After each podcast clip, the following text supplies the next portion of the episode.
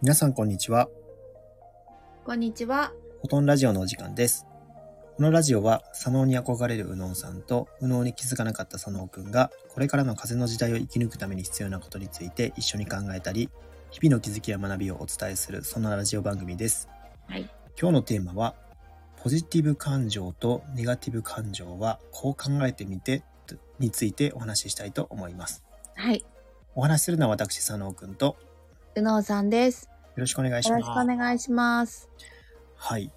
まあ、今日ですね、ポジはいティブ感情とネガティブ感情についてちょっと考えたいなと思ってるんですけど、はい。前回ですね、あの死ぬ時に後悔する10のことっていうね、お話をしたんですけど、はい。その10のことすべて右脳さんはなんでってなったんですよね。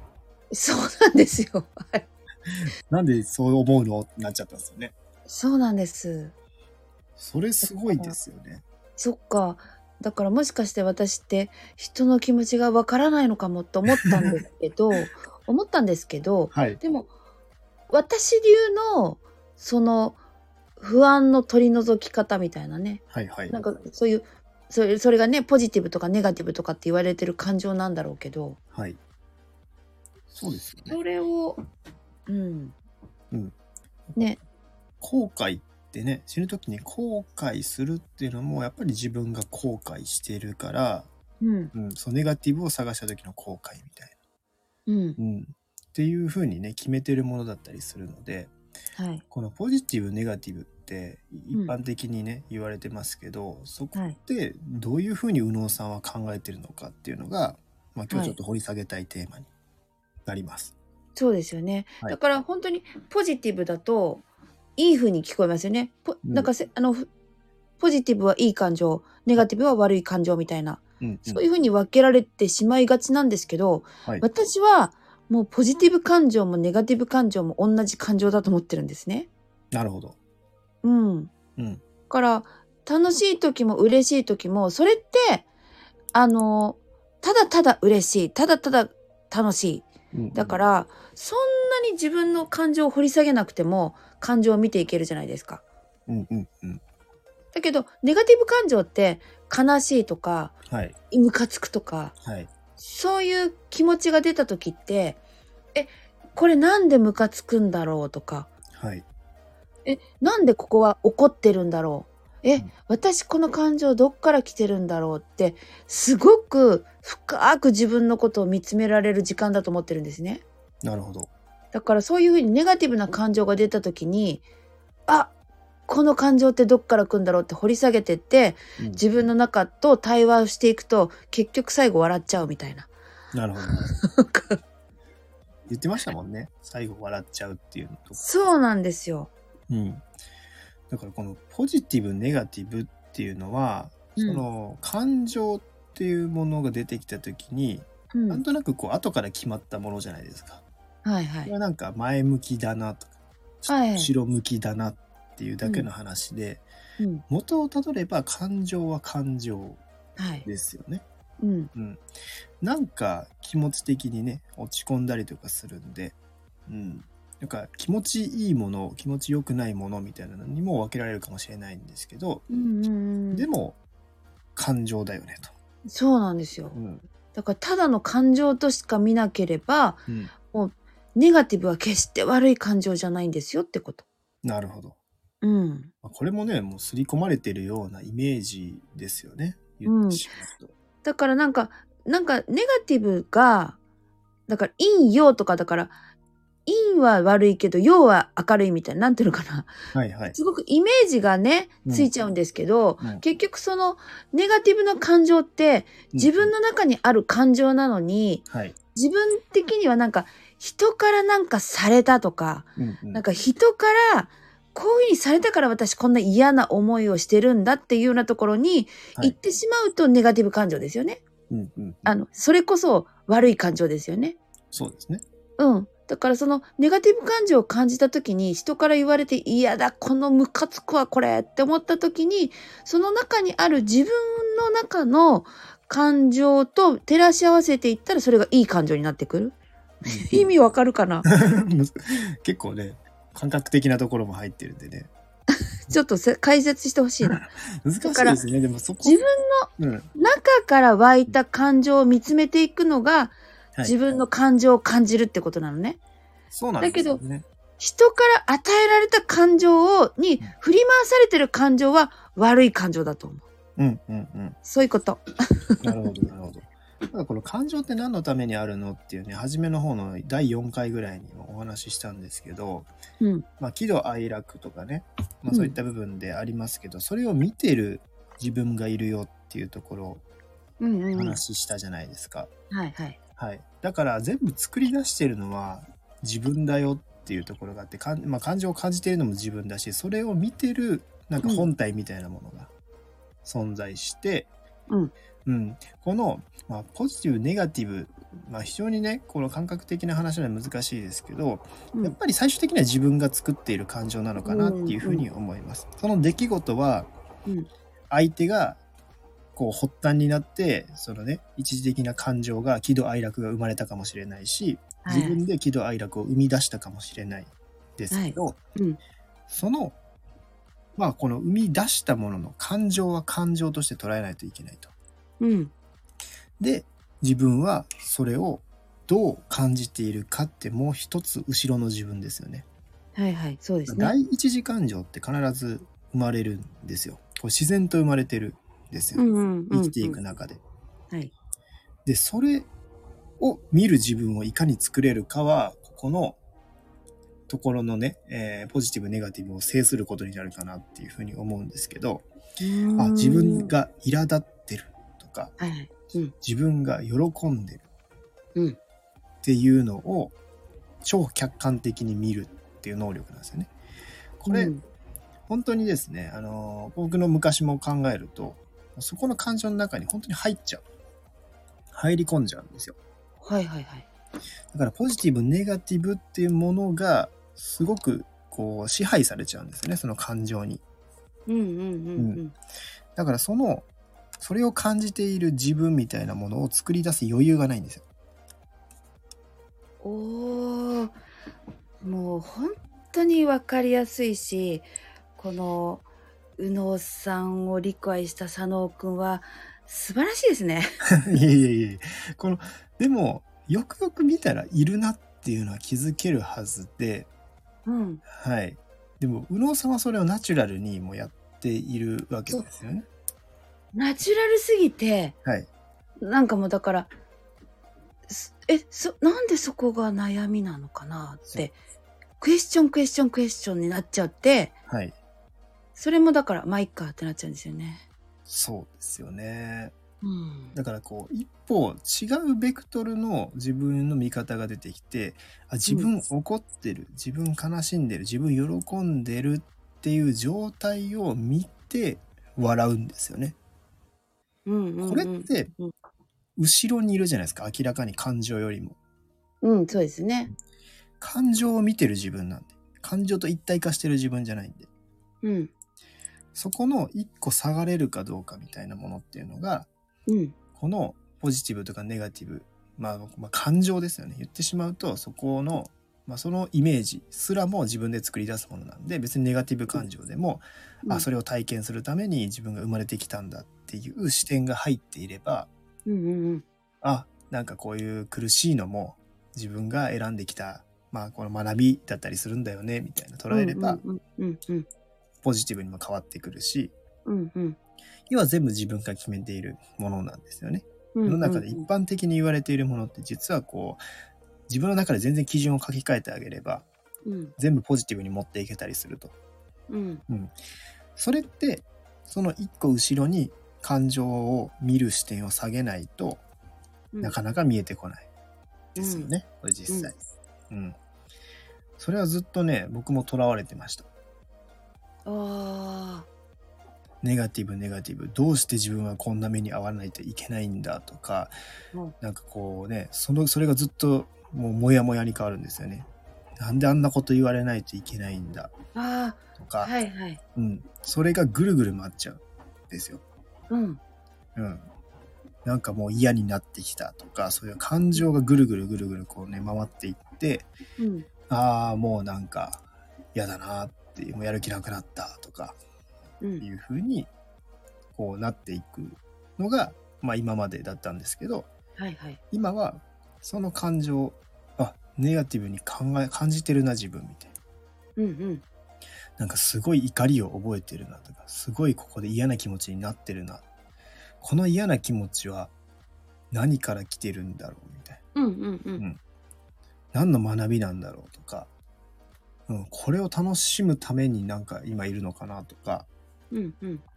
そういう解釈ができるようになるので、うん。すごくこう、ネガティブ感情は消えやすくなったというか、うんううんうん。んとらわれにくくなったっうんってていうのがあるかなと思います。そうだからやっぱりこそれができるようになってくると、はい。物事は人のせいじゃなくなってくるのでそうですよね。人と比べたりすることもなくなるしそで昨日のそのこの間の前回のお話のように、う。うんその人と比べてうん人目を気にしているとか、そういうのもなくなってくんじゃないかなと思います。そうですね。最終的な人生の後悔っていうのが、ね、それすらもやっぱ自分で作り出した後悔なんで、うん、うん。そんな悲観的に捉える必要ないよっていううんんで、すよね。はい、うん。いや、それは非常にほん、重要ですよね。本当に重要だと思います。うーこんの感覚っていうのは。一気に楽になれる感覚なんですよね。あうーん。そっかあそうだだからね私こういうふうに言ってるとはい。なんていうのかなそういうふうな体験をしたことがないから人の気持ちがわからないとかうんうん。いろいろこう言われるわからないんじゃないとかやっぱりし私ってすごいほらハッピー野郎だからね脳みそが。いえいえ。なんかなんていうの、はいそういうふうに楽しく生きてるとやっぱりその辛い人の気持ちがわからないんじゃないとかってうん言われることもあるんだけど、はい。昔あったのねそういうふうに。はいはい。だけどいやちょっと待ってよと思って多分結構サバイバルに私こ幼少期から生きてきてるなと そ思うっでて。すね。はいそれはね、僕もね、いろんな話を聞いてて、決して、あのーね、プラスのことだけ起こってるわけじゃないし、そうその言ってきた人よりえげつないこと起こってるよねっていうのは思い ます。そう。だからそれ、だからそれを回避するためにまともに受けてたら私多分生きてこれなかったのかな。そうでだす。からそういう回避の方法っていうのを自然と身につけて覚えていったのかな。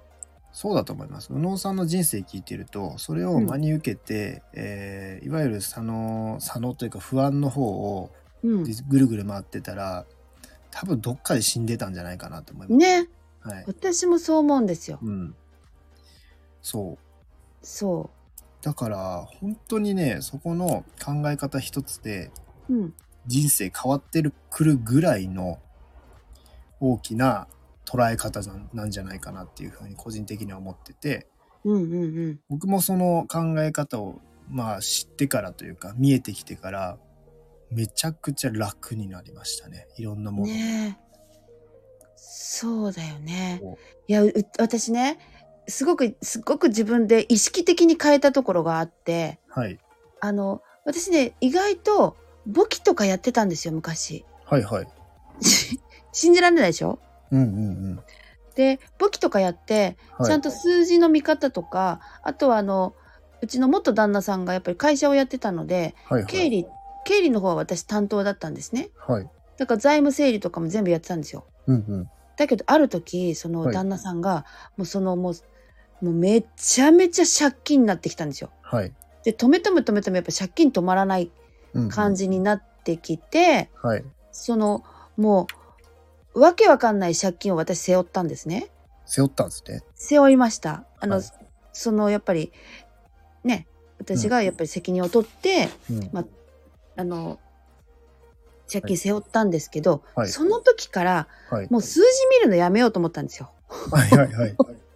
もうあのやれることはうん私がだからじゃあ分かりましたとはい私その時裁判もかけられたんですね。はい連帯保証人になったの で。はいはいで裁判かけられたので、はい。あの、もうその時からもう数字を考えるのやめよう。うんうん。 私ができること。で、その裁判官の方にも、あの、ややります私責任取るんで私ができる範囲でやれることを教えてくださいっつったん ですよ。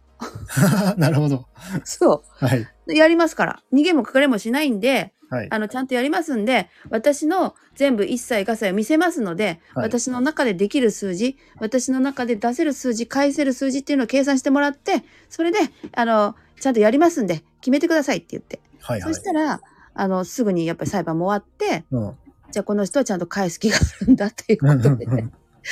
うんそれではい。そのこの多分大きな数字でたあー例えばあ何億の借金を背負ってしまったどうしようこの先お先真っ暗だよ何億なんて稼げないって思ったら多分へこむだろうしはい。でもその借金を数字として見ないで私は今やれることをやればいいんだって思えば、うんうんねそれがネガティブ感情にならないっていうかそれがパワーになるというかよっしゃ稼ぐぞみたいな。うんうんうんすごいですね。すそれだけでも結構すごいね、エピソードなんですけ ど、そこからね、しっかりもう巻き返してるっていうところもね。そうそだはってやれることしかしてないから。はいできないこと言われたら、うんできないこと言われてできないことをやろうとするとネガティブ感情になっちゃうけどそうですね大変なことの中でもできることって必ずあるから、うんちょっとずつちょっとずつできることを探していくと、はいそれがネガティブなこともポジティブ感情になってくる。うんなるほど。ういん、やー、めちゃくちゃ深いですね。その要はネガティブっていうのはやっぱり大きなものと比較したりとか、それこそその自分の理想とのギャップだったりとかうん、いろんなものが生み出してくるじゃないですか。そうそこの捉え方を一つ変えて、まあとは言っても今ねやるしかないんだからとかできる範囲うんで、ね、やっていくことしかできないんだからもうそこにこうフォーカスしちゃってある意うん味それを考えるのをやめる、比較するのをやめるとかうんうんそうそうそうそれでポジティブに持っていってもう動くと日々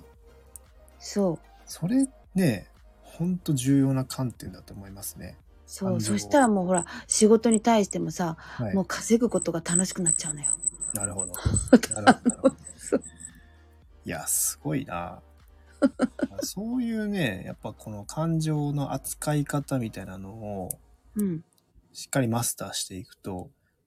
いかに世の中のネガティブは自分が作り出してたんだなっていうような、うん、うん、イメージありますね。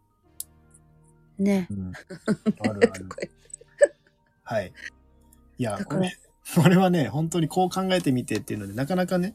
今の話聞いても、い、や、それはすごいな、みたいなので終わっちゃう人多いと思うんですけど、あーけど、やってほしいのは、まずやってほしいのは、